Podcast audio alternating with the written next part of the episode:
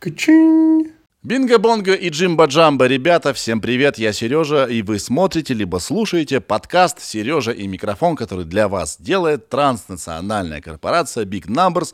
Сегодня у нас в гостях врач-репродуктолог. Зовут его э, Котенко Роман Михайлович, и он, на секундочку, врач-акушер-гинеколог, кандидат медицинских наук – мы э, подкаст уже записали, я записываю интро в конце, и могу сказать, что этот выпуск точно будет полезен тем, кто не знает, что такое э, ЭКО, как оно происходит, легально ли суррогатное материнство, какие сейчас ограничения в законе, и почему в основном сейчас, в этом году, все проблемы от мужиков, когда э, дети не получаются. Короче, поговорили топ, много новой информации, круто. И сейчас мы уже перейдем к выпуску, но у меня важное объявление. Важное объявление. 29 ноября у нас здесь будет необычный подкаст, у нас будет литературный клуб. Мы, короче, э, э, значит, решили, что раз в какое-то время мы будем делать клуб научной фантастики Big Numbers. Те, кто подписан на наш телеграм-канал Backstage Big Numbers, вот на экране он появился, уже давно в курсе, недели как полторы, что я это затеял, так что подписывайтесь, чтобы быть в курсе наших дел раньше всех. Короче, мы читаем книгу, научно-фантастическую, а потом зовем одного, два, трех гостей и ее обсуждаем. Причем обсуждаем все вокруг этой книги. И э, вот 29 числа мы будем говорить про «Солярис» Станислава Лема, книга, которая оказала огромное влияние на научную фантастику э, после выхода «Соляриса». Мы будем говорить про фильмы Тарковского и э, Соденберга, по-моему. Короче, с Клуни могу путать режиссера. А, даже э, я аудиоспектакль даже послушал советский с Джигарханяном «Солярис». Вообще все, что возможно, найдем и обсудим. Что имелось в виду? Интересные мысли какие-то. А еще у нас будет Леша Пикселорд, э, если все получится, нам эмбиент играть э, на фоне. И, может быть, даже мы поменяем здесь, может быть, даже декорации чуть-чуть поменяем. Зачем я это делаю, не знаю. Просто так веселее жить. Короче, читаем. Читаем, все читаем. Книга небольшая. Для начала выбрали маленькую книжку. Удачи, 29 увидимся. Все, пока, ребята. Давайте. Почему пока-то? Привет! Привет, ребята! Почему пока? Все, ведущий поплыл. Короче, заставка. Сережа, это я. Микрофон. А мы, кстати, начали. Привет, Роман. Привет, Сереж. Мы тут до э, записи договорились, что мы на «ты». Да, я Вот. думаю, так будет комфортнее и разговаривать, и, и общаться, обращаться к друг другу в процессе беседы. А еще мы как будто бы договорились, но на самом деле нет. Одеться одинаково. Я еще Ну, думал ну, сегодня очки надеть. Но я украсил это еще репродуктивной функцией, а Так. так, в общем-то, вынесем. А покажи, что там у тебя. А это, собственно, то, то, с чего и начинается беременность изначально.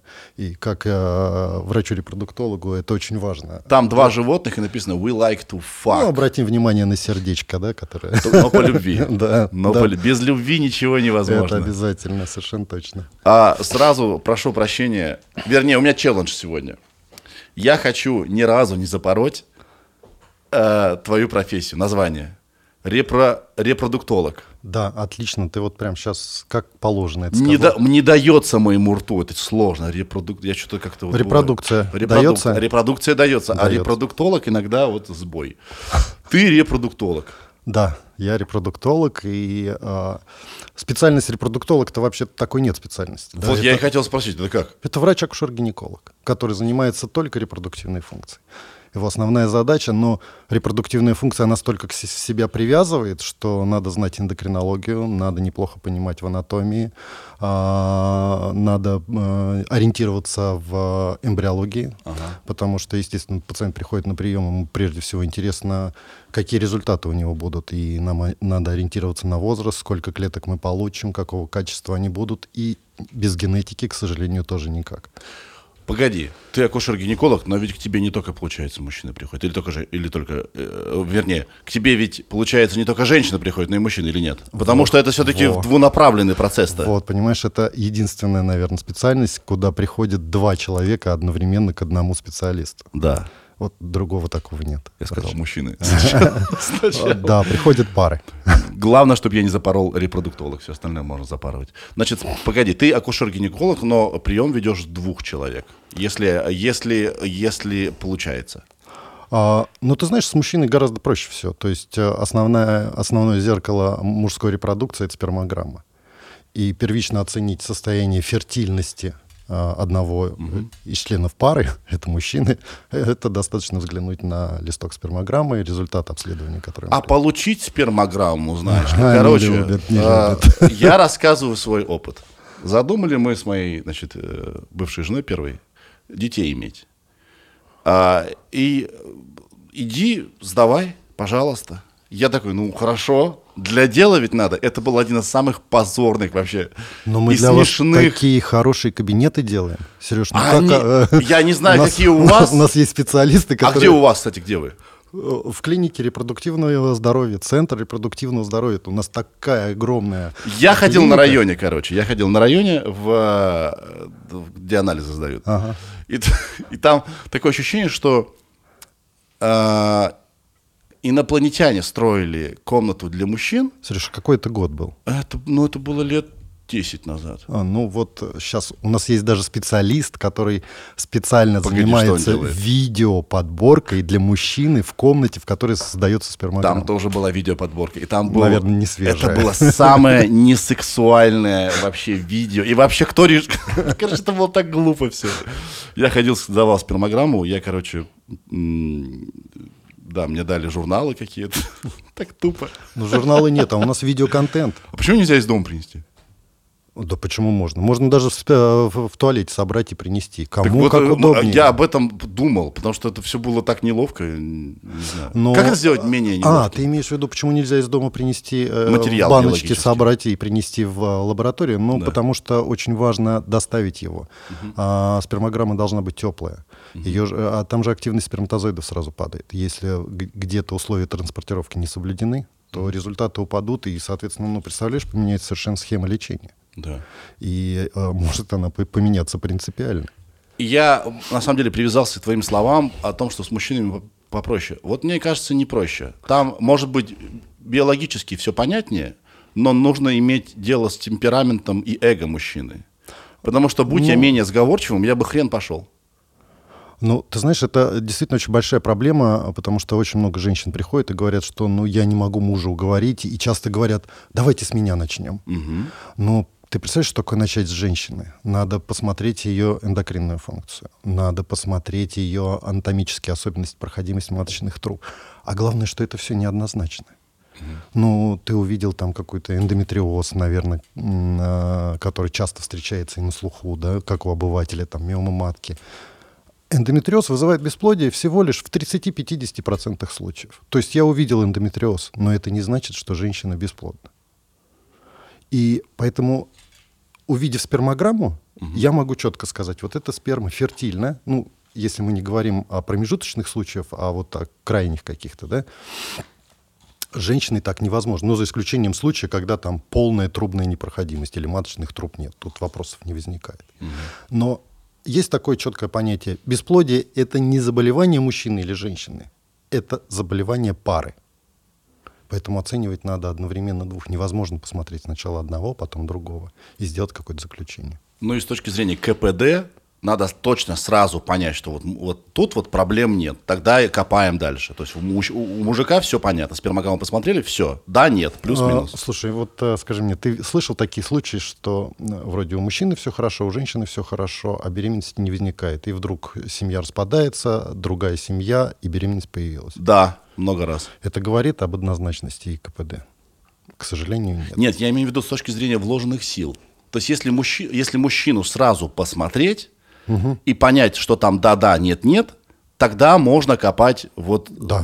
в сложном направлении. Это да, Я это про это, я про да, это. да, да, это безусловно. А, а, кстати, да, как вот ситуация, когда вроде по анализам у женщины все хорошо, фертильно, все можно, проценты на ее стороне, у мужчины все прекрасно, а детей не могут иметь. Такое бывает? Да, я думаю, что ты об этом слышал. Слышал, почему так? Э, да, у них не появляется беременности. Но благодаря этому есть э, программа ЭКО, которая позволяет преодолеть все э, эти трудности. А, Буквально там лет 15 назад были такие там э, цитогенетические исследования, шелятипирование, там потом проводилось лечение лейкоцитами мужа, когда у мужчины брали кровь, вводили женщине, снизить иммунизацию у женщины, и вроде как не происходит отторжение этого э, эмбриона за счет того, что э, набирается... То есть, чтобы беременность возникла, нужно плюс и минус. Вот э, эмбрион должен быть, например, минусовым зарядом, женщина плюсовым. Да. И вот тогда эмбрион прикрепится к стенке матки, и беременность начнет пролонгировать. А если два плюса, это вот на простом языке, да, э, то тогда происходит либо прерывание беременности, либо самопроизвольный выкидыш. И вот раньше существовала такая терапия даже. Сейчас пришли к выводу, что нет необходимости тратить на это время, потому что эффективность этой терапии не превышает 10-15%. Ну, То есть э, эта терапия, она подходит к этому как с точки зрения иммунной системы? Да, как иммунная система. Но она сейчас признана недоказанной. Ага. Поэтому результативность программы ЭКО от 30% до 90%, а этой терапии 10-15%. Зачем мы будем тратить на все это время деньги пациента, когда у нас есть возможность применить ЭКО, получить много клеток, перенести одного эмбриона, остальных заморозить? И потом она родит, выкормит и придет за следующим ребеночком. Мгм. Давай для, для меня, э, для Тугова, что такое ЭКО? Ни разу не э, сталкивался. Слышал много раз. Это как? Экстра корпоральное оплодотворение. Да. У женщины взяли клетки. у Откуда? Из яичника. Так, Взяли клеточки. У мужчины взяли сперматозоиды. так, Все это отдали эмбриологу. так. Там дальше начи- начинается его колдовство. Его задача соединить. А, Есть разные механизмы. Вот классическое ЭКО — это когда кладут клеточки и сперматозоиды ну, типа чашки Петри, и они сами оплодотворяются. Яйцеклетки ты имеешь? Яйцеклетки. Да. И они сами в чашке оплодотворяются. А, Ну, по, при определенных условиях. Ну, так как будто бы логичнее, потому что природой за, задумано, что там самый активный и, а, да, э, тот, кому больше надо, да, Да, достигает цели. Да, и вот э, сейчас, кстати, обсуждают о том, что э, есть, э, когда мужское бесплодие, как с чего мы начали с тобой, э, и сперматозоидов нет нормальной морфологической структуры или активность плохая, делают прокол в яйцеклетку и туда вводят сперматозоид. То есть оплодотворяют искусственно. Эта процедура называется ИКСИ. Вот ЭКО — это когда клетки сами оплодотворяются в чашке, а ИКСИ — когда эмбриолог насильно... Только они встреч... там не в половых органах женщины, да, встречаются, в лабораторных. а в лабораторных условиях. Да, совершенно точно. Окей. И э, этот эмбри... Он эм- эмбрион, их сколько получается-то? Один, два, три, шесть. Ну вот э, из, э, из 100% женских яйцеклеток э, эмбрионами станут, э, ну, самый хороший показатель от 30 до 50%. То есть при ЭКО берут сколько клеток? Э, А Сколько есть, да? а сколько есть, да, Да. давай начнем. Потому что в 30 лет я могу получить 15, 20, 30 клеток, а в 40 лет э, показатели фолликулярного резерва уже ниже. Соответственно, если 10 получу, это будет очень великолепный результат. То есть эмбрионолог Эмбриолог, Эмбриолог. репродуктолог, сложно напридумывали там. эмбриолог. Значит, эмбриолог смотрит в микроскоп, такой, да, давайте, ну, давайте, ну, любите друг друга. Да. Они там, значит, слиплись. Это если мы Это практически естественный отбор, Да. только в лабораторных условиях. под, под присмотром, э, значит, Да, и он еще видит, как они правильно растут и множатся клеточки. зигота, гомозигота, вот Вот, вот смотри, а, а, оплодотворил сегодня, Да. через 12-24 часа становятся две клетки, на следующие сутки 4. Да. То есть, ну, звучит не, не очень э, как бы массивно, но масштабность процесса за сутки в два раза. Представляешь, ты сегодня весишь 50, а завтра 100. Представляешь, какой рост у эмбриона, с какими скоростями он растет. И вот этот процесс должен происходить правильно. Эмбриолог э, наблюдает, как правильно множатся клеточки. В какой момент он забирает и относит в матку у женщины? А, Или как это происходит? Да, э, эмбрион должен дорасти до определенной стадии, готовый к переносу. Вот в естественных условиях эмбриончик оплодотворяется в маточной трубе. И на пятые-шестые сутки его состояние называется бластоциста. Он спускается в полость матки. И там он уже зацепляется за эндометрий. И там он крепится к стенке матки, к эндометрию. Блин, какие слова ты знаешь, Сереж, это прям достойно похвалы для э, обывателя. Перестань. Ладно. Вот. И именно на эти же сутки мы тоже переносим эмбриончик. Тоже на пятые, шестые сутки бластоцисту переносим в полость матки. А дальше как наблюдаете? А Никак? Дальше мы отпускаем женщину на две недели. И через две недели ждем ее с положительным ХГЧ. Понял. Это основной гормон, который показывает, что имплантация началась. Прикрепление эмбриона к стенке матки началось. ЭКО э, классный выход. Звучит не, ну, как бы сложно, но без какого-то сатанизма. Да, абсолютно. Почему люди боятся этого? Видимо, незнание, наверное. Ну, я вот вроде вот э, кругозор у меня большой, а я все равно до сих пор не э, до конца знал, как это делается. А какие минусы? Но минусы в самой процедуре получения яйцеклеток. Так. А, Там какая-то гиперстимуляция яичников идет, да? Ну, это... Или а, как? а, гиперстимуляция яичников — это когда слишком сильный ответ яичников на те препараты, которые мы вводили для того, чтобы получить клеточки. Ну, вот смотри, женщине с рождения дается определенное количество клеток. А, в процессе жизни они расходуются. А раньше считалось, что если мы даем женщине а, гормональный контрацептив, а, овуляции же нет, и э, вроде как бы клетки не расходуются. Да. И мы считали, что если мы дали контрацептив, мы сохранили ее фолликулярный Я эффект. всегда так думал. А вот нет. А вот выясняется, что даже во время беременности клетки также с фолликулярного резерва расходуются. Этот процесс невозможно остановить. Да ладно. Да.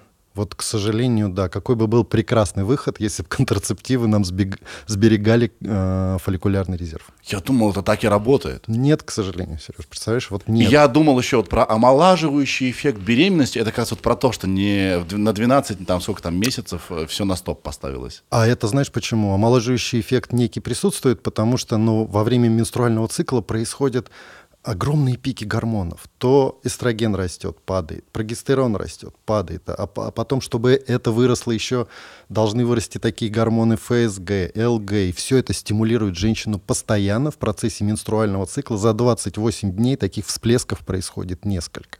Да. А когда беременность, эти гормоны не вырабатываются. Репродуктивная э, гормональная функция становится вот такой вот ровной по линейке. Поэтому, естественно, она не испытывает этого гормонального стресса. Поэтому ее репродуктивная система в некой степени и при приеме контрацептивов, и при беременности, можно сказать, отдыхает. Да, но все равно э, исход, расходуются клеточки, да? Но клеточки растут, но не доход, вы- выходят из фолликулярного резерва, но не доходят до состояния овуляции. К сожалению, эти клетки также расходуются. Но бывает, когда эволюция не происходит.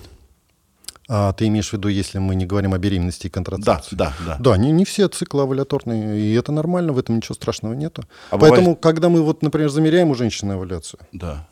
а, мы говорим, ну, не надо мерить ее постоянно, не мучайте себя. Особенно те, кто планирует беременность, знаешь, они а, очень часто начинают этими тест-полосками, есть тесты на овуляцию, Да. и они начинают мерить на овуляцию, как тест пошел положительный, давай жить половой жизнью, вот сейчас все должно получиться. И вот этот вот психологический барьер, вот был бы с нами психолог, он, наверное, подтвердил бы, он очень мешает на наступлению беременности. Они начинают э, вбивать себе в голову, что вот сейчас все получится, и вот, вот, вот вроде как бы все к этому готово, но почему же не, не, не, не случается тот положительный ХГЧ? И мы говорим, не надо этого делать. Вы померили, три цикла сделали, посмотрели, что из трех циклов, ну, хотя бы два положительных, значит, можно говорить о регулярном овуляторном цикле. Успокойтесь, наслаждайтесь половой жизнью. Беременность, а, точнее, сперматозоид обладает жизнеспособностью, хороший сперматозоид, 5-7 дней. Яйцеклетка 1-2 дня. То есть, если просто наслаждаться половой жизнью, ну, должна беременность случиться. И не надо задачиваться вот этими тест-полосками, выбивать себе голову. На- Наша задача просто понять, что она есть. И на этом надо, наверное, успокоиться. Я знаешь еще что заметил? Что э, когда не надо, дети очень легко получаются.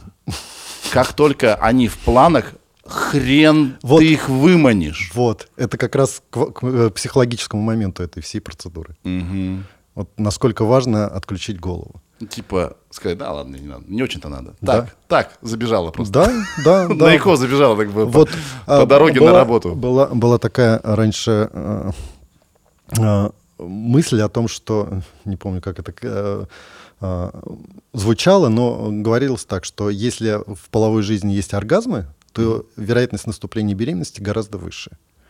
И под эту можно подвести какую-то теорию, потому что, э, ну, когда оргазм наступает, получается сокращение мышц. Мышцы сокращаются и втягивают в себя сперматозоиды. И, конечно, эффективность теоретически должна быть лучше. И, в принципе, я не могу не согласиться с этой теорией, хотя вот прям, э, как это описать, э, не могу сказать, но при- это реально работает. Вот этот механизм, насколько важно наслаждаться половой жизнью А, я мне кажется, если в половой жизни есть оргазмы, то люди получают хотя бы удовольствие от процесса. Плюс, плюс какой-то есть, а остальному поможем мы. Да, да. А, так, возвращаясь к КО. А если, значит, у нас э, сперматоз- сперматозоиды не очень э, ребята подвижные, в баночке там даже, если вот как...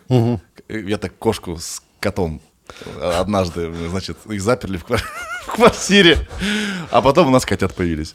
Вот, так же и тут. За- Запираешь их там в этой, в этой пробирочке, да, они там встретились. Если нет происходит, то через прокол, да? Э, Ну, если да, если ну, задача ж эмбриолога еще не просто э, проколоть. Из этого миллиона сперматозоидов надо же еще выбрать хорошего. У него должна быть активность, у него должна быть нормальная морфологическая структура, головка, тельце, хвостик. Все должно красиво выглядеть. И представляешь, в этой куче сперматозоидов эмбриологу под микроскопом надо этих живчиков поймать в пипеточку, в этот шприц, и, и выбрать того самого, и сделать инъекцию. Это очень сложная процедура. Да. Ну, получается как-то не по любви. Яйцеклетка такая, ну, да мне никто не понравился. А я так, «М, вот, на. Она такая, ай, ладно. Ну, э, это получится все равно по любви, понимаешь? Э, Есть... Я шучу. я- нет, нет, нет, я просто к тому, что н- насколько состояние беременности вырабатывает а, некие гормоны, которые к моменту родов, даже если это донорская яйцеклетка, и женщина в начале пути в- при вступлении в программу ЭКО категорически была против донорских ацитов, ты не представляешь, какие они счастливые к нам приходят, когда даже мы воспользовались донорским материалом. А это как? Донорская яйцеклетка, это, простите, как? А, Есть э, девчонки, которые готовы помочь, э, может быть, заработать, э, но дать свои яйцеклетки для тех, у кого не получается, или для тех, у кого их уже нету, или для тех, у кого генетические заболевания, или для тех, у кого уже а, патологические ациты, яйцеклетки, ациты они правильно называются. Вот такие берем раз- размороженные эти, э, яйцеклеточки, оплодотворяем спермой ее мужа, также выращиваем до пятых-шестых суток, и потом эту яйцеклеточку переносим в полость матки. Ух, как много вопросов у меня и аналогии. А, Во-первых, это не измена. Абсолютно. А, Значит, вопрос вот какой. То есть э, в яйцеклетке там же генетический материал человека, из, откуда надо, значит, ее взяли. То есть получается, мы берем яйцеклетку другого человека, не из пары, да? Кто хочет помочь. А туда берем э, сперматозоид мужа, значит, да? Все, встретились. Пятые, шестые сутки дождались. И мы эту яйцеклетку, которая развелась уже в какой-то, да, уже многоклеточный организм, мы ее э, интегрируем, интегрируем, Перен- пенетрируем, Переносим. переносим в, э, в матку девушки, которая хочет забеременеть. Да, И она вынашивает этого ребенка. Да. То есть у нее есть радость материнства. да. У, э, э, из безвыходной ситуации они, вот это хоть какой-то выход. Это выход. А Потом у них же формируется плацента, у них формируется общий кровоток с мамой. Да. Но это, конечно, не перенос э, генетического материала в полной степени. Но это связь. Это связь в любом случае. А, Во время беременности вырабатываются гормоны, которые к моменту родов достигают своего пика. И, э, еще раз говорю, это такое счастье у женщины, когда она рожает и когда ей дают своего ребенка. Поэтому это ничем не изменишь. И а, сказать, что донорский материал, когда... Вот, к сожалению, знаешь, за столько лет приемов а, редко, когда встречается, ты видишь женщину и говоришь о том, что после всех результатов обследования говоришь о том, что вам надо подумать о донорских ацитах. Э, Для вас, наверное, будет трудности с наступлением беременности со своими, и редко кто соглашается сразу на эту процедуру. Конечно. Ну, Могу понять. практически, если хоть есть один процент, ни одна еще не сказала о том, что, ну, может, один-две у меня были, которые вот прям сразу к этому пришли, должны попробовать. Вот один процент я должна попробовать э, со своими клетками, чтобы на это согласиться. их, конечно, можно понять. Ему, наверное, должны дать шанс этой женщине. Да. Но этот процент, он, сам понимаешь, очень редко срабатывает. А в каком смысле ты или вы, врачи, назначаете вот донорскую яйцеклетку? Когда, когда как? Ну, первый критерий основной – это мало яйцеклеток. А второй критерий – это уже очень поздний репродуктивный возраст. Как- И что? А вот э, сейчас, например, а- американские рекомендации по репродукции говорят о том, что подумать о заморозке своих яйцеклеток, если вы понимаете, что в течение этого года вы не планируете беременность, надо в возрасте 35-36 лет. Начиная с этого возраста увеличиваются генетические мутации в, в самих ооцитах, и к 42 годам во всем наборе яйцеклеток а, от 2 до 5 процентов нормальных. Остальные 95 с генетической патологией. Мы есть получим эту клетку, но... честно. Да, то есть есть риск э, нездорового ребенка, да? Да. Но нездоровый ребенок, э, наверное, это еще до этого этапа дойти надо. Вопрос Да. в том, что они оплодотворяются плохо, они растут в инкубаторе плохо. А, таким женщинам мы делаем генетику, да? Слышал об этом? Нет. Ген- генетика эмбрионов еще существует. Генетика эмбрионов. Да, представляешь? ДНК-тест Да, клеточки. А, совершенно верно. По- То есть, когда эмбриончик вырос Да. до пятых суток, Да. эмбриолог умудряется у него взять 3-4 клеточки и отправить на генетический тест. Да. И сказать правильный хромосомный набор у этого эмбриона. Зашибись. Представляешь, и мы, Зашибись. и мы уже можем в 5 недель сказать, есть ли у него там синдром Дауна, к примеру, или нет. Ну, Есть. даже не у него, еще пока что в, в- в- в перспективе. Э, Это уже у него. Да. Это уже у него. То есть вот, и если он э, с патологией, то такого эмбриона нет смысла переносить. Слушай, можно сейчас, я, может быть, некомфортная тема, может, мы все это нафиг вырежем. да? Но мне интересно а, твое мнение. Сейчас в, а, в Америке, например, ты говорил сам про Америку что что, да? Э, спорят, как, когда, когда человек э, считать человеком. Ну, когда человек считать человеком, да? Это про аборт мы говорим. В- Когда аборт а, не является убийством, а когда является убийством. Да. У меня вообще на это ответ нет. Этого, никогда, мне кажется, человечество не придет ни к какому решению в этом вопросе, да. Ни с моральной точки зрения, ни с медицинской. На, на, тво- на твой взгляд, вот встретились, значит, яйцеклетка э, и сперматозоид. Это уже человек? Нет, у них даже не полный хромосомный набор еще. Нельзя, к сожалению. Они вот когда соединятся, начнут делиться, и вот тогда уже образуется, ну, хоть какой-то свой самостоятельный генетический набор. Вот тогда это уже хоть что-то. Когда человек это человек? Вот в, в Германии, например, э, морозят эмбриона э, и переносят эмбриона на вторые сутки развития. У нас считается еще, ну, и- этот эмбрион еще не готов для адаптации в полость матки. Не полностью. Да, беременности у них получается, результаты неплохие, но для них вторые, третьи сутки это уже человек. А для тебя? Или я подставляю тебя? Нет, э, ты меня не пыта- Ты знаешь, у- у- у любой э, медали есть две стороны. Есть положительная, есть отрицательная. Наверное, в такой ситуации то же самое. Моя задача получить беременность. Да. У пациентки, которая обратилась за помощью. А, Более результативные переносы 5-6-дневные. Да я не про переносы тебе говорю. Да, какой? А вообще вот про теорию. Как, как, да, как ты думаешь, вот мы, Ну, мне кажется, когда я вижу сердечко на ультразвуке, э, э, это уже вот прям человек. вот. Вот для меня это, вот, наверное, так. А это какое, э, какая неделя? Ну вот после того, когда мы получаем тест ХГЧ через две недельки после переноса, и уже плюс еще неделя, то есть где-то получается 3-4 недели, Да. уже можно увидеть сердцебиение эмбриона. Да. Вот тогда уже, конечно, сердце дрогает. Но это может быть больше эмоциональная сторона, чем какая-то теоретическая. Наверное, вот тут... Да, и если я сейчас, может быть, глупость скажу, вам, э, скорее всего, ты мне сразу же скажи и застыди Ну, меня. позволительно это, Но- если я буду говорить Но глупости. это сердечко-то не человека. Мы там сначала рыбы какие-то. Ну, это форма эмбриона. Да, не, ну мы проходим все эти стадии, Ну, которые мы миллиарды лет проходили, только очень быстро. Ты на ультразвуке видишь такой некий крючочек, да. Но ты видишь уже, как сердечко тук-тук-тук, его прям видно визуально. Можно даже громкость на УЗИ-аппарате настроить, и будешь слышать это тынк-тынк-тынк-тынк вот эти. И это уже, конечно, очень трогает. Хорошо, да, я понял, я понял. Так, значит, а, Я где-то, где я свернул? В какой момент, как вернуться обратно на дорогу беседы? А, Мы, мы говорили о генетическом тесте. а, Да, да, да, да, точно, да. Блин, это круто. Да, вот и, представляешь, и, и, ну, к сожалению, вот, казалось бы, получили набор эмбрионов, э, радуйся. Забираем у этих женщин после 42 генетику, и генетика приходит, что там, например, ну, в лучшем случае один-два эмбриона хороших, остальные непригодны к переносу. И тогда... И такая беременность либо не будет развиваться вообще, либо прервется на ранних сроках. мгм. Ну и самое печальное, если, э, ну, как правило, такое редко э, родится имб- э, ребенок с патологией. Да. Хорошо.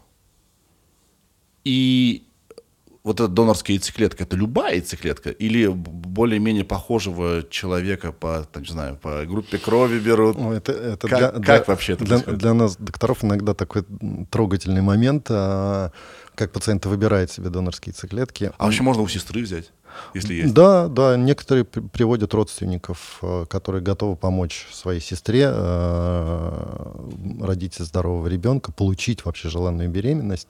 Учитывая, что наследственные признаки, по-моему, через поколение шагают. Ну, зависит от патологии, да. Ну, многие, да, через поколение. Нет, шаг. я к тому, что э, если мы берем, допустим, донорскую яйцеклетку у родственника, Ага. Э, например, ближайшего, у сестры, Ага. да, то в любом случае э, дети-то похожи не на родителей, а на дедушку и бабушку. Ну, ты же иногда видел детей очень сильно похожих на родителей, на папу и маму. Ну, только потому, что... Не знаю. А, чит- Да, прости, я опять, сейчас бешу тех, кто хочет смысл получить от беседы. Так, а значит, э, как происходит, вот ты говоришь, Выбор. выбор, ты говоришь, очень ду- душевная такая вещь. Вот э, крайний случай меня очень сильно удивил, когда выбирали по гороскопу. Да, да, да, да. А, Вот, Срочно вызывайте Панчина. вот. Но это вот прям был э, такой что-то того, чего я не встречал ранее. А ты знаешь, с другой стороны, э, это хоть какая-то уверенность, да? Возможно. Ну, понимаешь, когда много неудач, наверное, как говорят, дуть начинаешь на воду, да? Да. И вот в такой ситуации тоже уже выбирает, ну, а, хоть что-то, но должно же сработать. А вообще, как А в основной критерий это, конечно, цвет глаз, э, цвет волос, э, рост, э, национальность, А, я понял. э, группа крови, резус-фактор, кому вот что важнее. Ну, конечно, в основном выбирает э, по физиогномике, да, то, то есть, то есть как внешне выглядит. А если на- насчет всего этого не запариваться, то любая яйцеклетка подойдет донорская? Ну, мы стимулируем своих доноров. Да. Э, И пациента не ограничиваем, он может выбрать, ведь существует даже репробанк. Да. Слышал такой банк, который занимается, держит клетки, продает клетки, хранит клетки, транспортирует. И таких банков много, несколько. Детки в клетке была такая. В банке.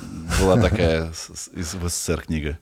А, Да. А, И таких банков несколько в России. а, Поэтому пациентка может обратиться в банк, может выбрать наши донорские клетки. Но мы, когда берем донора, и если после этого донора в результате программы КО получается высокий процент наступления беременности, конечно, мы этого донора пригласим еще раз. И пациентке скажем, вот предлагаю вам вот этого донора, потому что результативность хорошая. Сколько стоит это или это коммерческая тайна? Сколько может заработать донор яйцеклетки? Ну, по разным данным, и, наверное, зависит тоже от региона, где набирают доноров. Но в целом где-то от 60 до 80 тысяч девочки получают. А они же все равно пропадут. Кто? Девочки или клетки?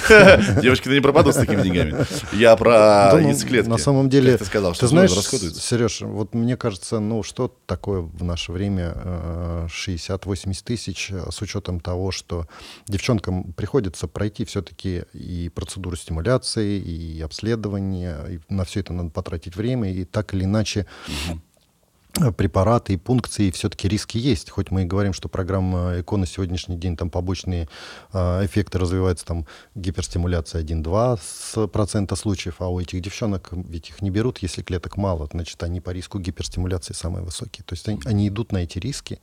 И мне кажется, что у многих у них все-таки есть желание помочь. И какая-то вот такая вот моральная сторона вопроса, которая готова пойти навстречу. Ну почему, если у меня есть возможность, у меня есть дети.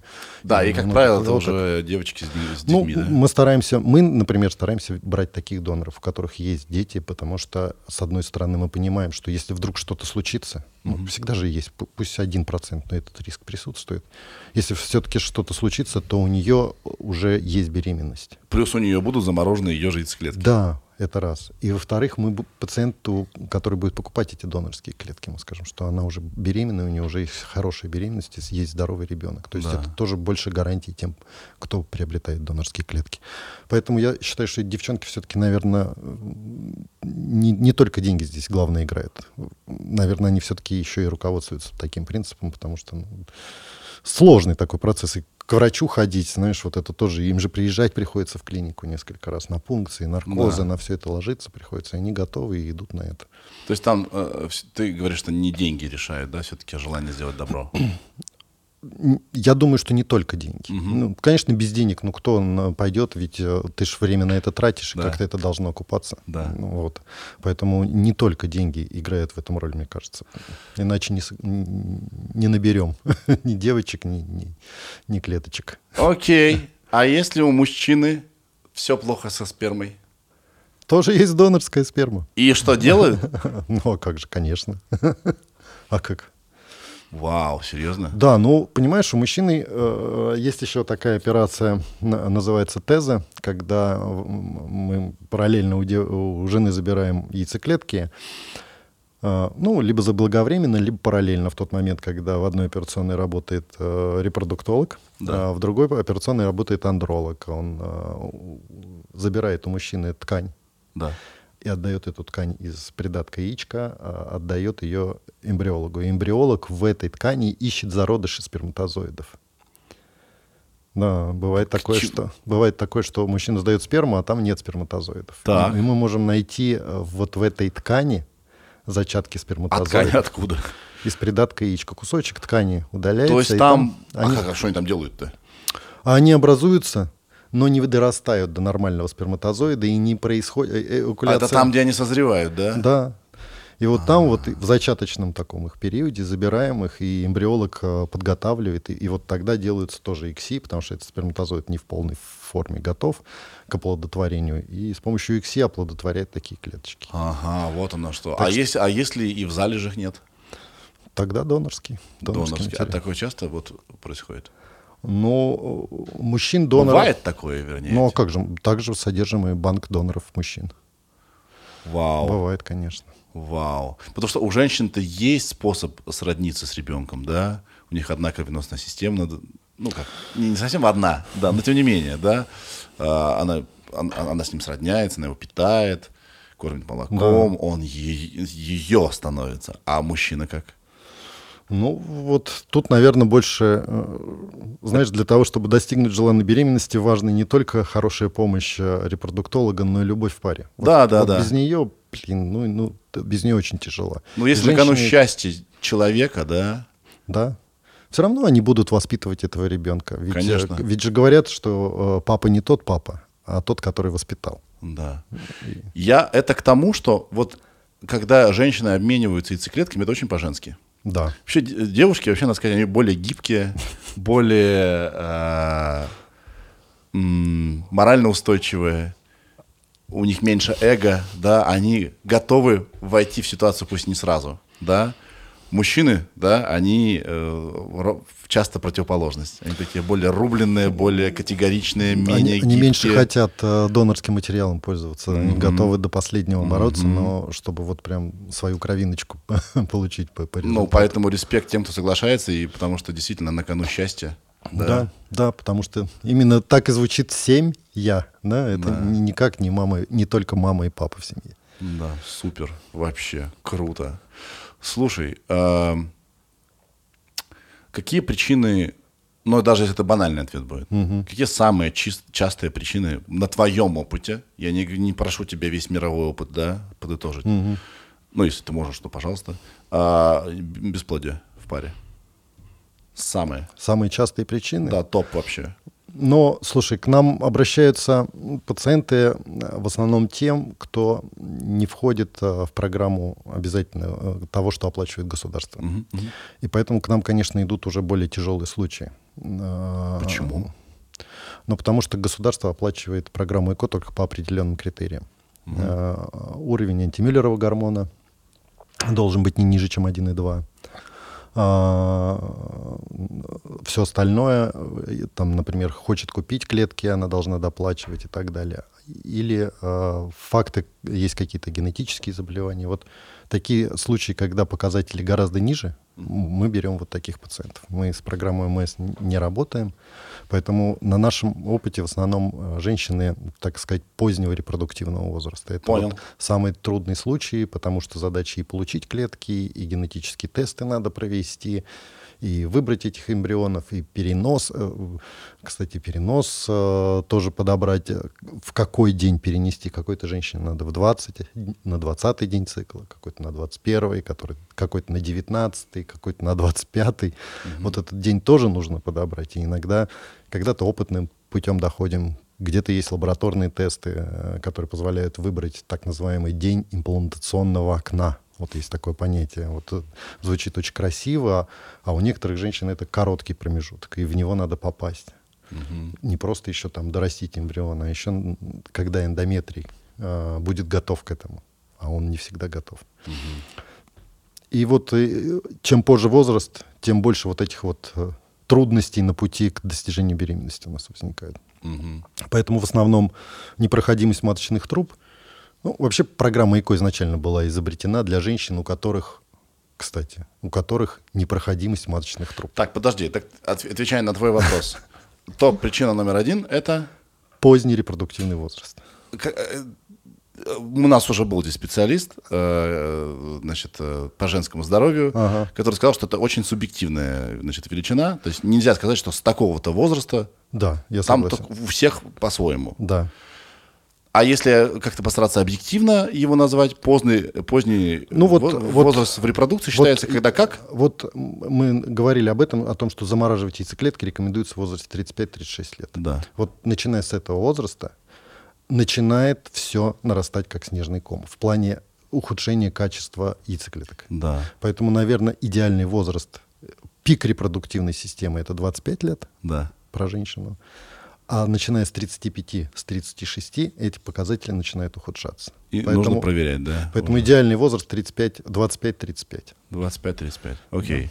И да, естественно, Но мы это сейчас- субъективно, да? да? но каждый человек должен все-таки не смотреть просто на цифры, он должен знать свои параметры, свои показатели. У меня бывают женщины, а, буквально вот э, вчера, кстати, на приеме была женщина в возрасте 45 лет, уровень антимюллерова гормона 1,7. Это очень много. Э, ну, в программу ЭКО не берут э, по бесплатным гарантиям, если показатель ниже, чем 1,2. То есть, а тут 47. Ну, Это 50 почему так у 50 лет э, возраст менопаузы. Это очень хороший показатель для такого возраста. А- Поэтому, насколько вот А это- если ты говорил, что яйцеклетки один черт используется, почему у нее так осталось много? А вот у некоторых же менструации заканчиваются в 45, а у кого-то в 55. 10 Потому лет что, не, размах. не- э, потому что э, не происходит овуляции.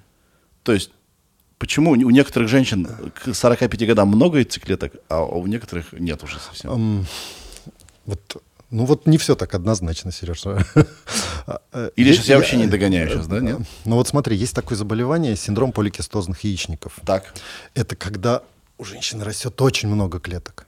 да. В менструальном цикле у нее прям весь яичник испещрен. Можно хорошо заработать. так и звучит. Да, они прекрасные доноры. Да. Это точно, да. У них клеток много, получить можно много. Но А, но у них не происходит овуляции. Но вызревает клеток много, в рост запускается очень много. Но у них и менопауза, риск развития менопаузы гораздо выше в более раннем возрасте. это почему? А потому что очень активный рост клеток идет. Так погоди, я всегда считал, что менопауза начинается тогда, когда заканчиваются яйцеклетки. Совершенно верно. И организм такой, ну, Ну так вот у нее в 20... пожалуй, отдохнем. Все, пора отдыхать, да. Да. Клетки закончились и отдыхать. Так у нее в 25 лет так активно растут клетки, что ей не хватает их расходовать до 55. Там 50-55. М, Понимаешь? Да. И а с одной стороны, и плюс ко всему, ведь эта клеточка, она вырабатывает женский половой гормон эстроген. Так. И чем больше клеток, тем выше уровень эстрогена. чем выше уровень эстрогена, тем выше риск развития онкологических заболеваний. То есть это заболевание поликистоз, оно вроде чревато только тем, что нет овуляции. Ну, казалось бы, больше ничего страшного. И из-за этого, кстати, у них длинные э, менструальные циклы, там, э, до 60-90 дней. Но у них клеток так много, эстрогенных так много, что они раньше заканчивают менструировать и выше риск развития онкологии. Понял. А овуляции нет. Хм. Вот, э, вот это генетически обусловленные заболевания говорят о том, что если у мамы есть поликистоз, то, скорее всего, и у дочки тоже будет. Понял. Так, возвращай. Значит, э, причина номер один – поздний э, репродуктивный Репродуктивный возраст. Вроде получилось. Второе – непроходимость маточных труб. Э, Нет, непроходимость маточных труб это вот самая простая форма, кстати, э, бесплодия, которая, наверное, самая результативная в программе ИКО. И второе это мужской фактор. Мужской фактор, да? Да. Я почему начал говорить, что Мгм. программа ИКО была э, изобретена в 1976 году. А, точнее, первая девочка, за- первая беременность получилась в 1976 году. Так вот, она была изобретена для женщин, у которых непроходимы маточные трубы. Мгм. А понятие мужского бесплодия в то время не существовало. Кажется, все, мы, все врачи были мужчины. Нет, сперматозоиды все были хорошие. Сперма была вся хорошая. А, серьезно? Я И думал, опять эго. И вот тут сколько прошло? Ну, 47-50 лет. И за, за это время 50% бесплодия — это мужской фактор. Да ладно. Всего за 50 лет, Сереж. 50, представляешь, если еще 50 лет пройдет? Почему? Нет однозначного ответа. Экология, вредные факторы, не знаю, алкоголизация, не знаю, не знаю, что к этому приходит. Но вот, вот мужское бесплодие падает просто огромными, огромными шагами. Вот почему ты говоришь, что надо сначала давайте проверим вашего голубчика. О, да, вот. а потом уже вами займемся. Да. Вот, вот, э, вот мужское бесплодие это то, по поводу чего сейчас стоит кричать очень сильно. Потому что такими темпами мы скатимся лет через 50 вообще не будет нормальной спермограммы. Если будет все так же дальше развиваться. И никакие журналы уже не помогут. И Эукулят-то мы соберем, только что с этим делать.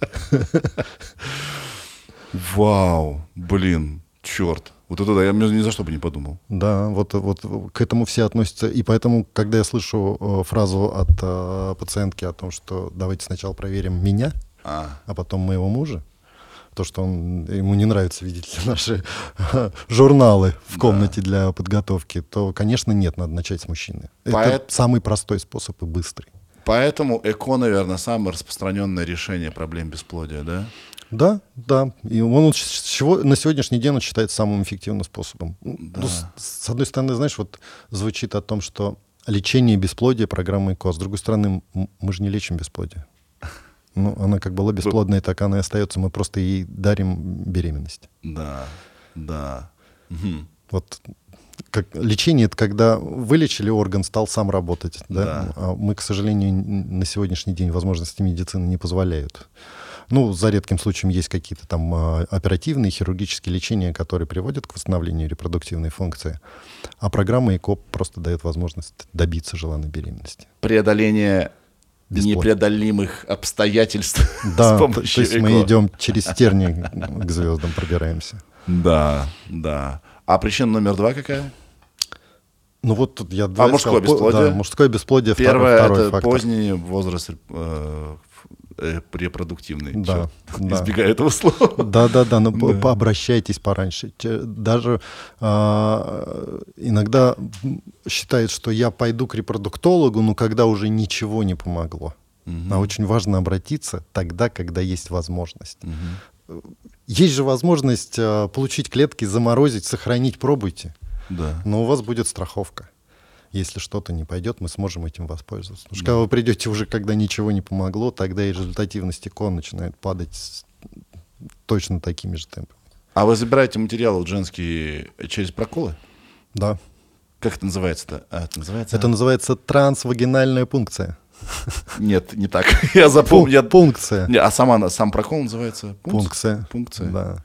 Трансвагинальная? Да. Как это? Что? Зачем эти два слова? Можно было Но просто это- пункция назвать. А, ну, Трансвагинальная, но есть типа пункция- вневагинальная. Ну, э, яичник у нас не костная ткань, да, она Да. Не, не фиксирована в четко в одном месте. Да. И бывают ситуации, когда он там, например, находится за маткой. А, ну, мы же смотрим со стороны влагалища, матка вот перед нами, и яичники находятся с двух сторон от нее. Ну, классическая картинка. И тогда мы датчик устанавливаем влагалище, на него есть проводничок под контролем А, погоди, я тупой. Я тупой абсолютно. Не через живот. Вот. Есть второй вариант Все, функции, теперь я понимаю, живот. откуда вагинальное здесь Да, взялось. да. Все, все, все. Я только сейчас догнал. А есть, когда эти яичники спрятались, спаечные болезни, э, вирусные заболевания, там, я не знаю, венерические заболевания, Да. а, воспаление яичников, эти яичники прячутся за матку. И ну никак я не могу подобрать. Тогда тоже есть э, выход. Тогда такую пункцию мы под- проводим под контролем лапароскопии. Лапароскопия, все. Вот это слово, которое я хотел вспомнить. Но тут уже два гинеколога работают. Один э, ультразвуком направляет врача, который делает лапароскопию, чтобы его игла четко легла на яичник и попала в этот фолликул. А ты сам вот занимаешься этим, да? Ты берешь материал д- Да, я делаю... пункции. Конечно, я как врач-репродуктолог делаю от начала, от подготовки до получения и переноса эмбриона в полость матки. Все эти этапы я делаю все сам. За исключением той ситуации, когда лапароскопия нужна, потому что здесь уже хирург, который именно оперирующий нужен. Я только сижу под контролем ультразвука и направляю хирурга, какой, какой фолликул мне надо забрать. Да. Потому что он стоит на животе, а я стою внизу. У нас даже разные этажи немножко. Напомни еще раз, где ты принимаешь? Я работаю в Центре репродуктивного здоровья. У нас, кстати, огромная светлая клиника. Это, э, у нас стеклянная крыша. Это, знаешь, даже очень важно же чувствовать себя комфортно. Ну, конечно. И я когда- тебе, зачем тебе рассказал как- про это? и когда опыт. ты сидишь в светлом здании, у тебя все освещено, у тебя а, солнышко светит, настроение совсем другое. Легче ходить к врачу. Мне даже на работах э, ходится с огромным удовольствием. Думаю, что те, кто пациенты, которые к нам приходят, они получают еще и моральное удовлетворение от того, что пришли, и не чувствуется вот этого вот медицинского настроя. Да. И вот отпугивающе много. Знаешь, у меня в детстве было такое, а, когда к стоматологу идешь, вот этот запах А ты- мышьяка. а в нашем детстве с тобой, там, ты помнишь эти бормашинки? Да, Там они, да, да, да, эти ужас. приводы, ты видел, как они работают, отвратительно. Я почему спросил? Э, э, Ты можешь выдать э, статистику вашего центра? Вот у вас есть, вы чем-то вы гордитесь какой-то, вот, скажем, 30% результата даем, или там 40%? Ну, вот смотри, есть э, общемировая статистика по программам ЭКО, она 30-40% по миру, результативность. А, Я сказал, что в нашу клинику приходят пациенты, обращаются с более тяжелыми случаями, да, поэтому, конечно, нам труднее добиться результата. Одно дело, когда мы делаем девчонкам в 25 лет, а другое дело, когда мы делаем в 40 лет. Результаты будут разные. Но а, то, что мы точно не выпадаем из мировой статистики, э, это однозначно. И опять же таки, да, вот э, бывает месяц, прям все переносы результативны. А бывает прям, ну вот, ну никак не идет. Поэтому, если считать годовой показатель, то в целом вот с- 40, иногда даже 60 процентов год от года у нас получаются вот такие результаты. Вообще считается, к шестому переносу мы практически с 85-процентной вероятностью получим беременность. М, Это очень большие проценты. Да, это очень хороший процент, и это, наверное, а, как бы мы там не гордились, что мы репродуктологи, то в большей степени, наверное, наша работа зависит от эмбриологии. Как ребята работают, как наши коллеги работают, какие, какое оборудование у нас есть на сегодняшний день, какие среды закупаются. Поэтому руководитель у нас отделения эмбриологии, о, огромный молодчина, с таким вот опытом, с таким а, вниманием относится к расходному материалу, может быть, это на, и получается, благодаря этому и получается у нас добиться таких результатов. Предлагаю обострить. Давай. А перед этим я реально тебе хочу сказать, что я сегодня хотел надеть очки, у меня есть очки без диоптрий. Вот тогда вообще нас Да, не отличишь. это я надеваю, когда специалисты приходят, чтобы казаться умнее. Еще у меня есть Apple Watch с, с желтым ремешком. Я, я сейчас тебе, на тебя смотрю, думаю, вот это было бы, конечно, да? Кому ты скажешь потом, что мы не договаривались. Да, это было бы, конечно, мощно. А, да, давай, если будет второй у нас, вторая встреча, мы с тобой вообще полностью одинаково оденемся. Давай. А, я хотел поговорить про, про суррогатное материнство. Я ничего про это не знаю. Я не знаю, законно ли это, как это делается.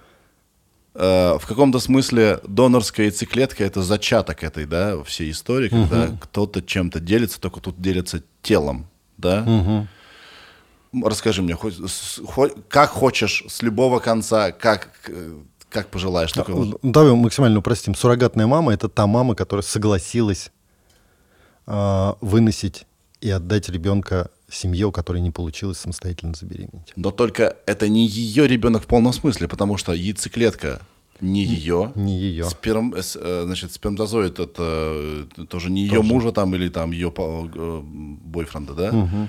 Это где-то в лабораторных условиях с помощью ЭКО сделанный э, эмбрион, и он э, имплантируется, Этой суррогатной маме. да, в ее матку. Да. И там растет. Да. Да. И таким образом после родов, представляешь, как тяжело тоже эмоционально, а, эти суррогатные мамы отдают своего ребеночка, уже 9 месяцев он был ее, отдают а, семье, которая не может получить самостоятельной беременности. Но вообще это легальная процедура, да? Ну, Я не понимаю даже, пока, где... пока закон позволяет легально, как закон ограничил нас, она стала нелегальной. Я тебе объясню. Когда я слышал суррогатное материнство, я всегда думал, что это какое-то решение такое серое. Типа, есть, есть. У нас есть одна, есть способ, есть- есть- третьим будешь? Есть женщина, она готова. И, в общем, это не нужно по подвалам прятаться, да, то есть это все делается... Нет, нет, конечно, не нужно. Есть даже агентства, которые помогают э, подыскать эту маму. М, ну, например, если мы- пара находится в Москве, они пригласят э, суррогатную маму в Москву, снимут ей квартиру, а, будут ее кормить, э, возить по клиникам, э, вести беременность ее, а, помогут ей с поиском роддома, а, составят все юридические документы. А там заключается договор, все дела, Ну, да? нотариально они же могут между собой договориться. Да, но если предмет договора человек, Но о том, что она не имеет прав. Ну, ка- родителям же тоже а хочется, они же да, платят да. за все это. Они- Конечно, конечно. Я и говорю, что, конечно, без договора это невозможно. А потому что нет законодательно, понимаешь, хоть как-то надо договориться. Потому что если потом дело дойдет до суда, вопрос станет, а вы вообще договаривались хоть Просто мне интересно э, этот договор нотариально почитать, что является предметом договора. Вознаграждение за ее услуги или э, родительские права, хотя как это можно Ну, вообще? обязательство передать ребенка после рода, тонкости уже там, наверное, агентство составляет. Может быть, как раз э, тебе будет интересно потом пригласить э, специалиста э, из таких агентств а, обсудить, потому что они же и доноров яйцеклеток подыскивают, есть такие свежие доноры, так называемые. Они по- подыскивают суррогатную маму, они, э, очень же ва- важно, чтобы мама там наркотических препаратов никаких не применяла во время беременности и так далее, так далее. Они все эти обследования, тесты, все это проводят, чтобы родители были уверены, что ребенок э, родится здоровым и мама во время беременности вела здоровый образ жизни. Вот, поэтому это тоже вот отдельная такая дыра в нашем законе, которая не регламентирует э, отношения родителей и суррогатного материнства. Хотя в- закон разрешает, но никра- никак это не регламентирует. Можно опять, вот, значит, тупой вопрос. А в твоей практике было такое, что пара воспользовалась услугами суррогатной матери, у них родился здоровый, классный, замечательный ребеночек, и они потом этого ребенка познакомили с этой суррогатной мамой, потому что, почему бы нет? Потому что это правда, потому что это было. Или это все хотят как можно скорее забыть? На твоей практике. Но некоторые считают о том, что о том, что э, надо сказать Конечно, своему правда, ребенку. это так и было. Ну, чтобы знакомить с суррогатной мамой, нет. Есть даже эм, у этих агентств есть даже услуга о том, чтобы родители даже не встречались с суррогатной мамой. Да. Некоторым родителям самим тяжело это. И э, благо есть агентства, которые помогают это преодолеть. Ну тут уж я как бы не лезу, тут каждый для Да. себя решает, но просто у всех же своя мораль. Вот кому-то, наверное, кажется, что действительно лучше это забыть, и вот, и, возможно, это и ничего хорошего ребенку не сделает, да, только кроме ненужной информации. Да, а кто-то фра- относится к жизни как? Ну это же правда, это же было. Да, да, есть такие семьи, они. Вот давай с днем рождения поздравлять, как минимум. Человек помог тебе появиться на свет. Ну, я не слышал, честно скажу, о, таких историях, чтобы знакомились с суррогатной матерью, но, наверное, это очень демократично. Но мне кажется, ро- родители вряд ли я найду таких, которые будут, а, ну, я не знаю, что это за такие родители должны быть, которые готовы сразу на этапе планирования беременности, прохождения всех этих этапов сказать, ну, мы потом точно познакомимся с этой мамой. Может, в дальнейшем уже, когда они от нас уходят, что-то там и происходит, какие-то истории.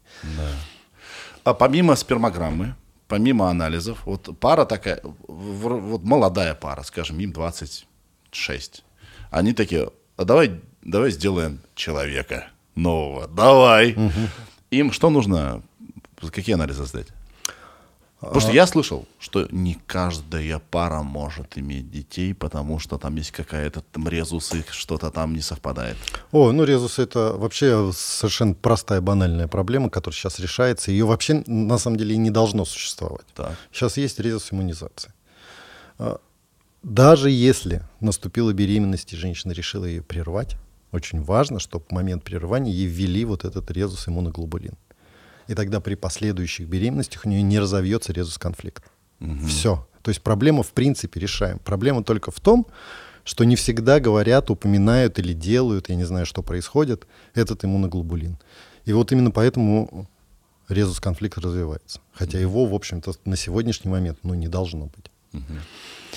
Поэтому а, сдача резус а, группы, она должна быть, чтобы понимать, как готовиться, как вести. Если это первая беременность, э, женщина резус отрицательная, ей вводят иммуноглобулин а, в 28 недель и потом после родов.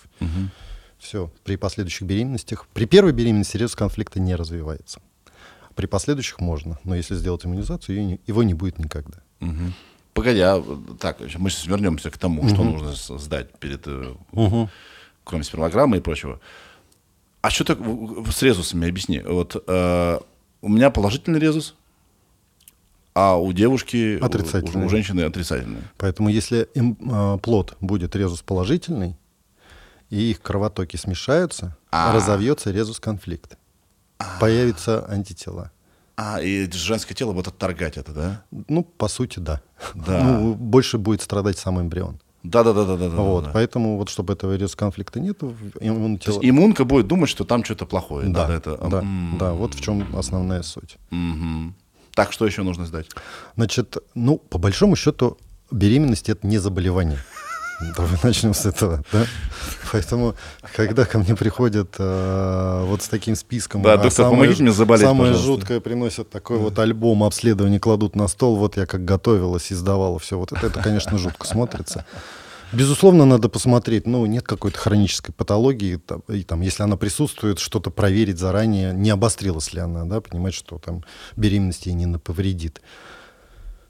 А по сути, наличие вакцинации, э, антител, там, краснухи, к- заболевание, которое вызывает, нет ли э, у мужчины нулевой спермограммы, чтобы не говорить им идите год, потому что на сегодняшний день мы говорим бесплодие, когда год не возникает беременности. Да, У женщин, опять же таки, до 35. После 35 мы даем полгода. да. Вот. Чтобы не терять этот год э, бездарно. Поэтому, конечно, желательно сдать спермограмму, посмотреть, что сперма активная, посмотреть, что есть овуляция. Раз овуляция есть, даже хоть какие-то там чуть-чуть тестостерон повышен или там пролактин высокий, очень часто начинают его снижать и сдают перед беременностью. Ну, ничего страшного. Происходит овуляция, она не блокирует. Значит, яйцеклетка созревает, значит, она вовремя выходит. Значит, беременность должна быть, даже если у вас чуть-чуть какие-то нарушения гормональные. Не критично это. Не надо, а, как нам в институте говорили, мы лечим не анализы, а пациента. Вот надо это, наверное, помнить всегда доктору, поэтому не нужно каждое изменение гормонов как-то пытаться скоррегировать. Да. Считаю недопустимым, что мы все это время не дали слово Ирине. Ирина, не надо, пожалуйста. А я что? А я оторвал тебя от телефона. я- да. Как дела? Хорошо. У тебя есть какие-то вопросы? э, Абсолютно нет, потому что я не планирую это все. а заморозить? И замораживать тоже. Ну, на всякий случай пригодится. Ну, пока потом меня- заработаешь, у потом меня говорят, еще- продаются. Меня это просто есть, страховка, Ира, это же ни к чему не обязывает. есть еще года. Хорошо. Ну, может, у тебя какой-то был случай со знакомыми, те, вот, вот, может, и им как-то поможем. Ты меня застал врасплох. Ладно, но, но- хорошо. но что-то, что-то интересное того, чего вы раньше не знали, э, вы открыли для себя? Ну да, про ЭКО я... Я вообще в этой теме не интересуюсь, потому что я не планирую детей, не планировала никогда. Поэтому тут практически все для меня... Вот, Так, вот, да. вот, это- вот, кстати, э, знаете, э, ну это не единственный случай, когда там приходят к 40-45 лет и говорят, там, я не планировала, или не было мужчины, или еще что-то. Вот почему мне раньше об этом не сказали. А, вот, мы на тебя сейчас не Нет, давим. нет, Это нет, сейчас не не про тебя. Мы уважаем твое решение. Да, абсолютно ни на кого не давлю. Я просто к тому, что ну, наши жизненные взгляды, они меняются. И то, что мы э, думали в 30, в 40 и в 45, они будут совершенно разные. Да. И э, взять себя в 30 лет, ограничить и сказать, что э, мне в 40-50 это будет неинтересно, это, наверное, глупо. Ну, Тем на более- моем примере, на моем примере. В 27 лет мы с моей первой женой обсуждали, а не быть ли нам child-free. Мы такие, ну, в общем, да, можно. Да. Потом, когда по показаниям э, начались проблемы с гинекологией, э, стало ясно, что детей у нас скорее не будет, даже если мы захочем. Сразу, вклю- сразу включилось, погодите. На, сразу захотелось, да, потому что еще в несколько лет и вообще окно уйдет. Поэтому вот я от, от child free до child хочу, у меня там два года ушло. Вот, вот, вот, вот, вот это э, как раз вот когда к нам приходят э, и говорят о том, что вот почему я сейчас не могу и почему мне раньше не сказали, Да. э, и почему я об этом не думала, Да. и почему мне не назначали там посмотреть мой антимюллеров гормон, а это показатель фолликулярного резерва. И, и вот это самое жуткое разочарование, это то, что я чаще всего слышу на своих приемах. Но, однако, если человек решил child free быть, да пожалуйста. Но если это реально э, осознанное Ну, надо понимать, решение, что это то- решение отраз- в, в- в 50 лет четко поменяется. Оно, оно точно изменится. Ну, мы вот- сейчас себя ведем как человек, человек который говорит, татушку сделал, ну-ну, в 50 лет-то вот посмотрим, как ты заговоришь. Вот, Сереж, пусть это же не делают. татушка. Это ж вот прям... Татушка тоже ну, навсегда. Ну, не хочется э, э, говорить какие-то э, слова бабушек, да, но как-то остаться одному э, тяжеловато. Э, И все-таки, ну, наверное, ты по- поддержишь меня, э, что такое ребенок в семье. Это немножко другие ощущения, и когда ты конечно. долго живешь с любимой женщиной, ну, как-то хочется вот этот вот совместный плод любви ощутить, да, Ну и, да. и поэтому, ну, я нисколько, я нисколько, чтобы ты понимал, не говорю, что надо всем иметь детей. Я говорю о том, что сегодня есть возможность дать себе передумать. Ты так часто видишь в своем кабинете людей, которые сожалеют, да, Да, да, что может тебе быть, это- простительно, да, как бы, что ты одну картину мира чаще видишь и, и как бы ее несешь. Я, я- тут- Ну вот, кстати, Тут я- может быть, да, я таким- жизненный опыт, он Да, к тебе вообще претензий нет, да. Плюс как бы твоя работа. Вот. А, ну, короче, Ир, Ну, Короче, выход заморозка, правильно? А? Это заморозка яйцеклеток, да. А это... Окей. А вот я заморозила, и она насколько заморожена? Она может растаять там? Хороший вопрос. Нет, вот, вот, вот в этом-то вся и прелесть, что э, клетки можно хранить сколько угодно. Вы их можете передать кому угодно. Это По наследству у По- нотариуса у можно. нотариуса просто, по наследству написать. да. Ячейка, вот номер 6, там Да, мои лежат. Да, да. А, Последнее, э, то, что мне удалось прочитать в литературе, переносили эмбриона, правда, 20-летней заморозки. Вау. То есть э, Это ник- как вино. никак не А, ограничено. а- а там чем дальше заморожено, тем, тем, тем красивее ребенок, тем крепче. нет? Хотя вот э, статистика говорит о том, что э, это называется криоперенос, то есть Да. перенос э, эмбриона после заморозки, что криоперенос более эффективен, более результативен. Поэтому м, неважно, какой он результативен, важно, что это подтверждает, что это безопасно Да. и эффективно. А насколько это геморройно? Вот что, Да. и что нужно женщине сделать, чтобы заморозить эмбрионы? Ну, Яйцек- если- э, клеточки. Ну, по сути, мне нужно 14 дней на все это. 14 дней, 3-5 раз в клинику прийти. Да. Вот если прям так э, отвлечь занятую женщину от э, занятий там бизнесом, Да. хобби, я не знаю, семьей и так далее. 3-5 раз прийти в клинику, посмотреть, как растут клетки. Последний раз э, она приходит в клинику там, на 14-15 день. Э, Мы забираем клетки, э, процедура проводится под анестезией. Трансвагинальный перенос. Совершенно. Пункция. Пункция. А, Мы проводим эту процедуру под анестезией. Анестезия длится 15-20 минут. Мне этого времени достаточно, чтобы собрать все клеточки. Локальная или общая?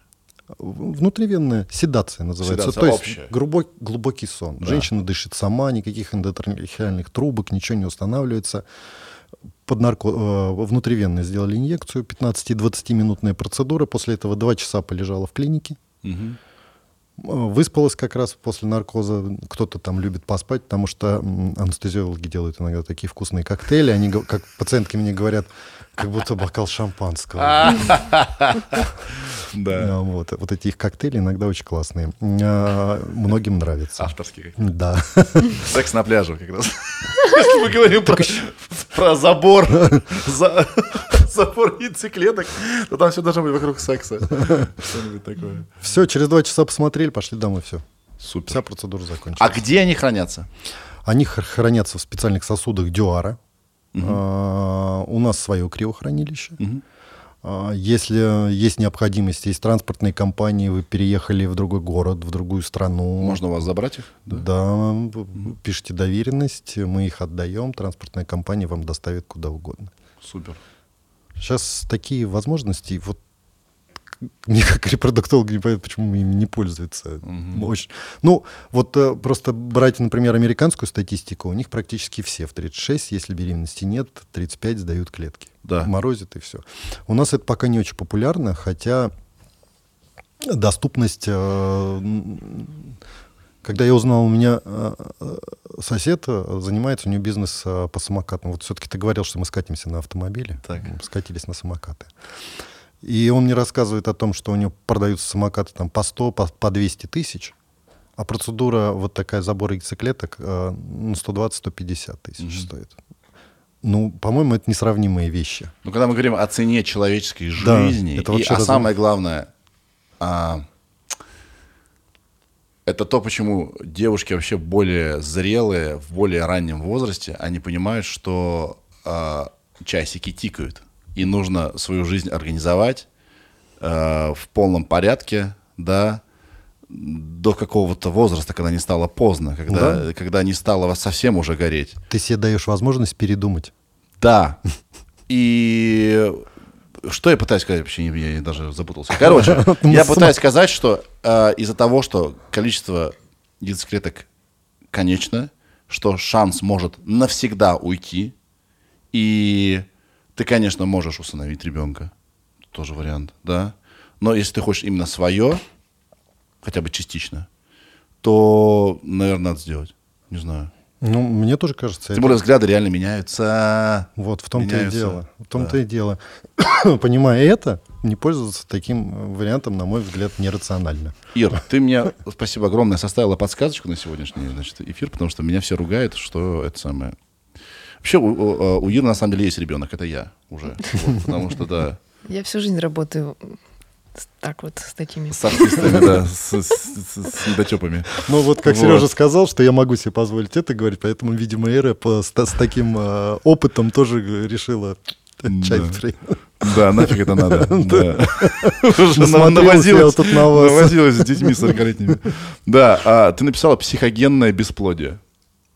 Да. Вау. Это как раз-таки вот мы- вы обсуждали уже, по-моему, что А, Да, психологически. да, да, да, когда- да, мы обсуждали. Я попа- э, поподробнее хочу обсудить. Это, это уже не совсем...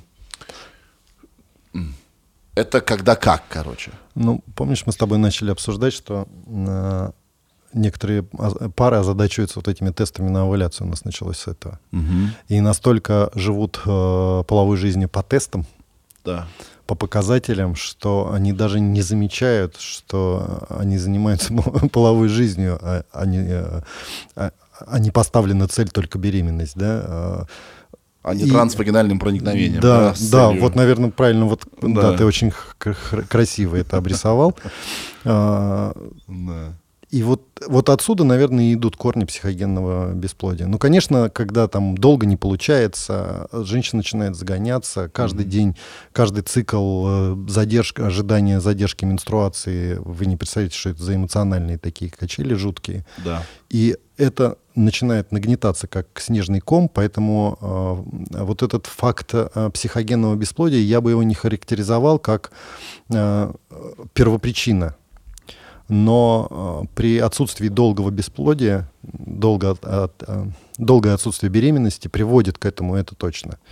И иногда психологи нам помогают все-таки в этом. Да. Потому что важно не падать духом, Да. и вообще быть в хорошем настроении, в ну, или хотя бы не в хорошем настроении, просто в духе, да, делу всегда поможет. Да, это точно. Потому что, ну, мы все-таки вводим препараты гормональные. Эмоциональная нагрузка есть на пару. А у вас работают психологи? Э, У нас есть э, опытнейший психотерапевт, кстати, вот э, тоже не каждая клиника дает такую возможность, который ведет и психологический прием, очень классный доктор. Ну, э, мне нравится, как он ведет прием. То есть вот после него прям реально, когда, знаешь, у пациента глаза горят. Вот, это, вот это очень важно, потому что, ну, некоторым очень трудно справиться, потому что не все же проходят один протокол, как я вот сейчас сказал, 14 дней и закончено. Все звучит красиво. А нек- у некоторых мы проводим так называемое накопление генетического материала. То есть есть, есть же, кстати, программа ЭКО в естественном цикле. Не надо ничего стимулировать. Клеточка растет, мы ее забрали. И вот так каждый цикл по клеточке собираем, собираем, собираем. Ну, для женщины каждый вот так вот ходить в, в клинику, это тоже так, знаешь, тяжеловато. И наш психотерапевт вообще великолепно справляется с этой задачей. Я уж не знаю, как, что он там говорит, но прям вот другой человек приходит. Да. Поэтому Классно. это, поэтому это тоже, да, выстреливает очень Старая добрая психосоматика. хорошо. Да. Старая- Слово лечит. Сла- Старая добрая психосоматика. Это как-то, как будто бы между наук, да, но оно есть.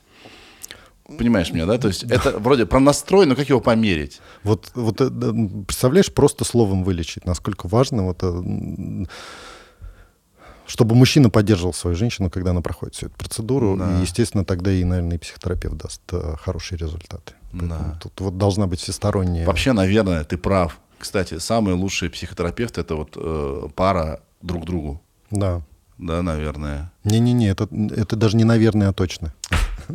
Что хотел сказать? Да. Я же child free э, второй раз в своей жизни стал, и снова, м- по-моему, придаю, значит, э, это, это, это течение. Мы, я второй раз, значит, э, женился.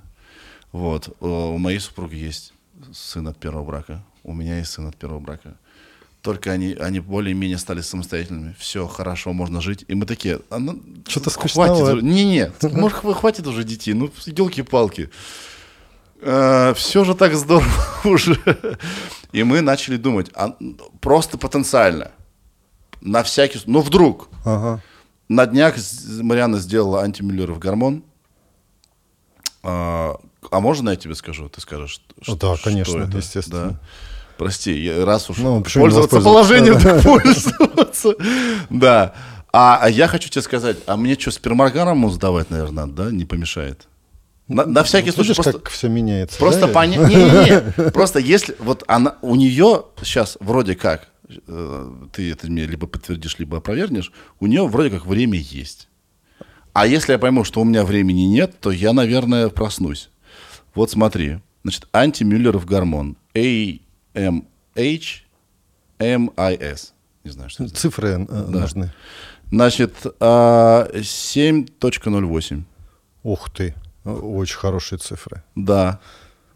Написано, что это для девушек 25 лет ха- характерно. А, Это очень хороший показатель. А Вот для, ре- 35. для репродуктивного возраста он должен быть не ниже, чем и 2. Вот, кстати, вполне возможно, что у нее либо мультифолликулярные, либо поликистозные яичники. Это говорит... Антимюллеров гормон, Да. он на самом деле показывает не сколько их осталось, а сколько их растет в том цикле, когда она его сдала. Мгм. Соответственно, чем больше клеток растет в цикле, тем больше их в запасах. Так. Вот именно так мы и судим о фолликулярном резерве. Да. А мне нужно спермограмму сдать, да? Да. Какой максимально не стыдный способ? Можно за доплату э, попросить не включать видео эти стыдные, да, и не давать журналы эти дурацкие, и, Да, и вообще лучше из дома, чтобы я Мы, мы предоставляем тебе комнату, э, делай все, что там хочешь. Дай нам только спермограмму, мы ее оценим. А сколько вы даете времени? А, ну, минимум 30 минут, а там уже дальше э, никто не подгоняет мужчину. Мы а я, понимаем, а- что а это я могу с женой достаточно- прийти? Конечно, Ну, пожалуйста. другой, так другое дело. Во-первых, это разнообразит. Есте- Серьезно могу? Конечно. А это не будет, как бы устроили тут нам тут? Сережа, э, ва- ваша комната. Мы, Погодите. Вы закрываетесь в ней, и пока вы оттуда Погоди- сами не выйдете, мы вас Погодите. выгонять не будем. А, а, да. А вот можно вопрос? А м, раз уж у меня теперь есть знакомые э, в клинике, а у вас есть какие-то ну, машины скорой помощи? А ты думаешь, дойдет дело до того? Не-не-не, может, мы бы там бы. Не было такого опыта. Ну, в, в процедурном кабинете предоставлять а, такие услуги мы, конечно, не будем, потому что это будет нарушать к- некую стерильность, а, антисептику. А, Да, к точно, сожалению. Но, но комната в твоем распоряжении. Договорились. Круто, круто.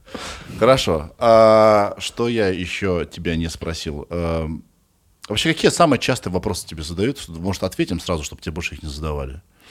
О, слушай, э, у, У меня тебя есть, уже, знаешь, ты у меня- как, как отче наш. Уже. У меня есть Ту-ту-ту-ту. такой Да. сумасшедший вопрос, который э, в социальных сетях мне... э, ну, я тебе говорил, что я тоже так социально активен в этом плане.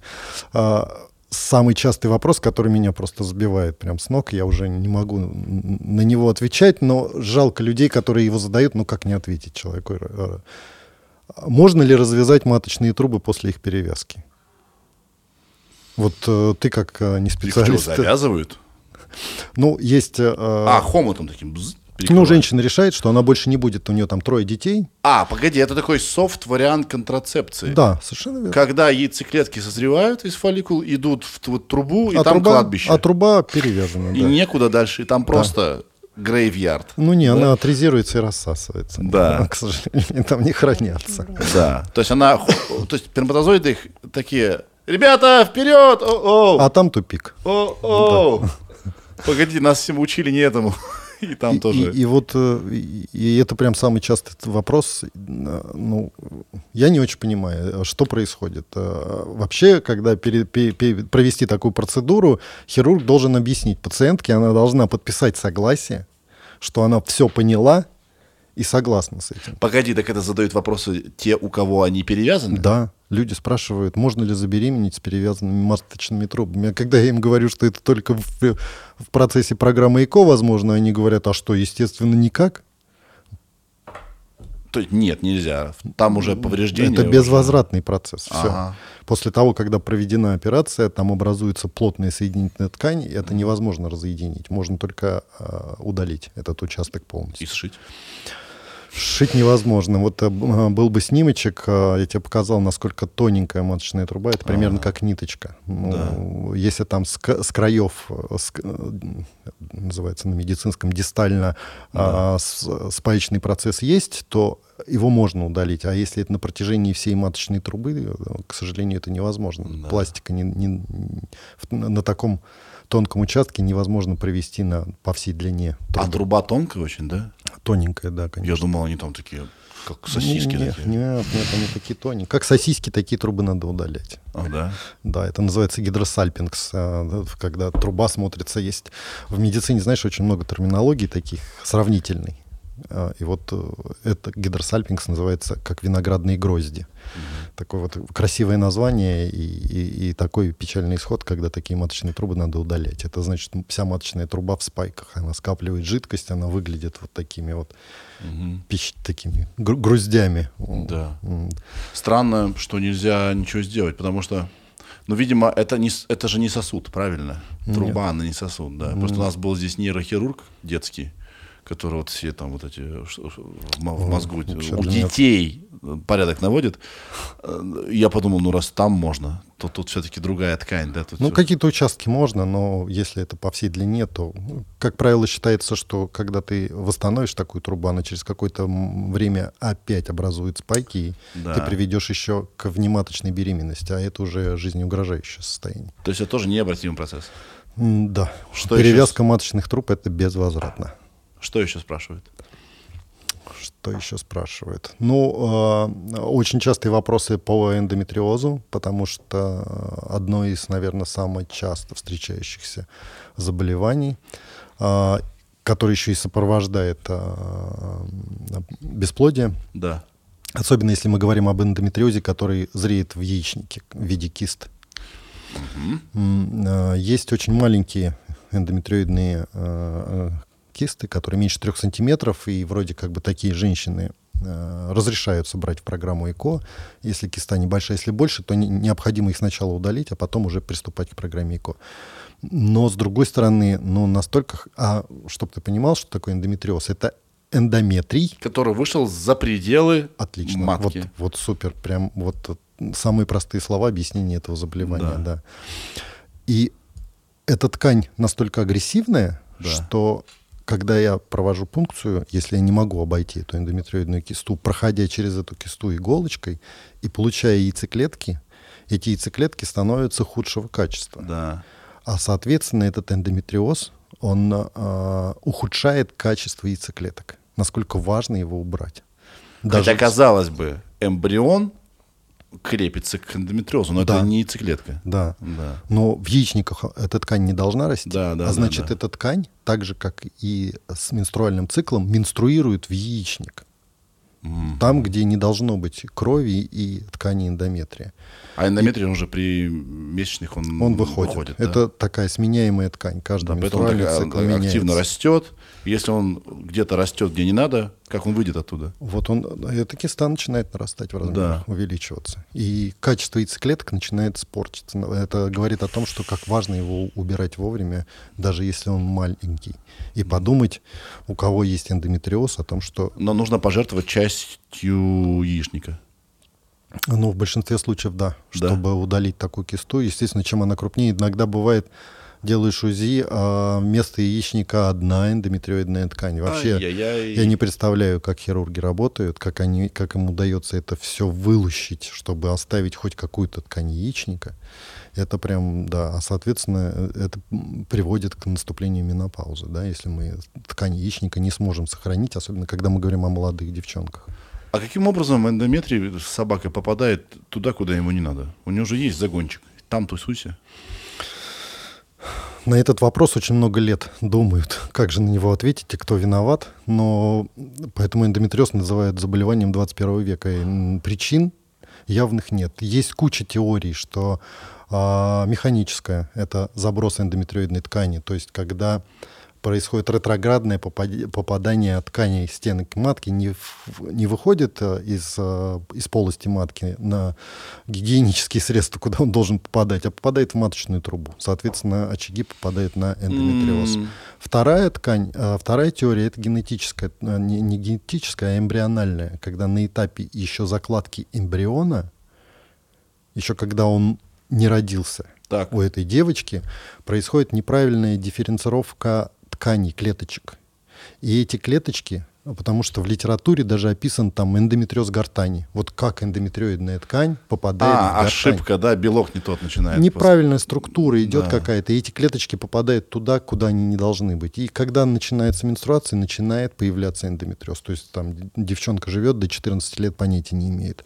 Начинается менструация, и появляет, начинает разрастаться эта эндометриоидная Понял, ткань понял. там, где она не растет. Поэтому теорий очень много. А, а, есть такая, такое мнение, что чем больше теорий, э, значит, нет четкого понимания процесса. Да. Ха.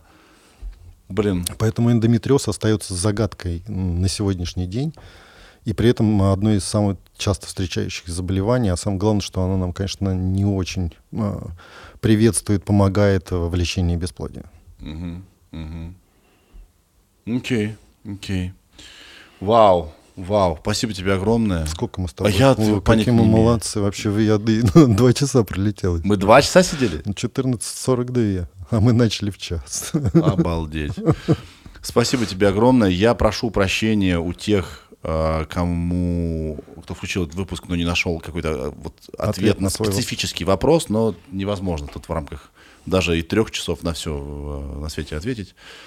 А, ну вот теперь знаете, кому идти. Если Да. что. А у тебя время-то есть вообще? Сереж, а, у нас так хорошо график построен, что мы э, позволяем работать, э, точнее, мы работаем и в выходные, и в праздничные дни. У нас пр- практически а, в, клинике нет выходных дней. Мы работаем ежедневно до 9 вечера.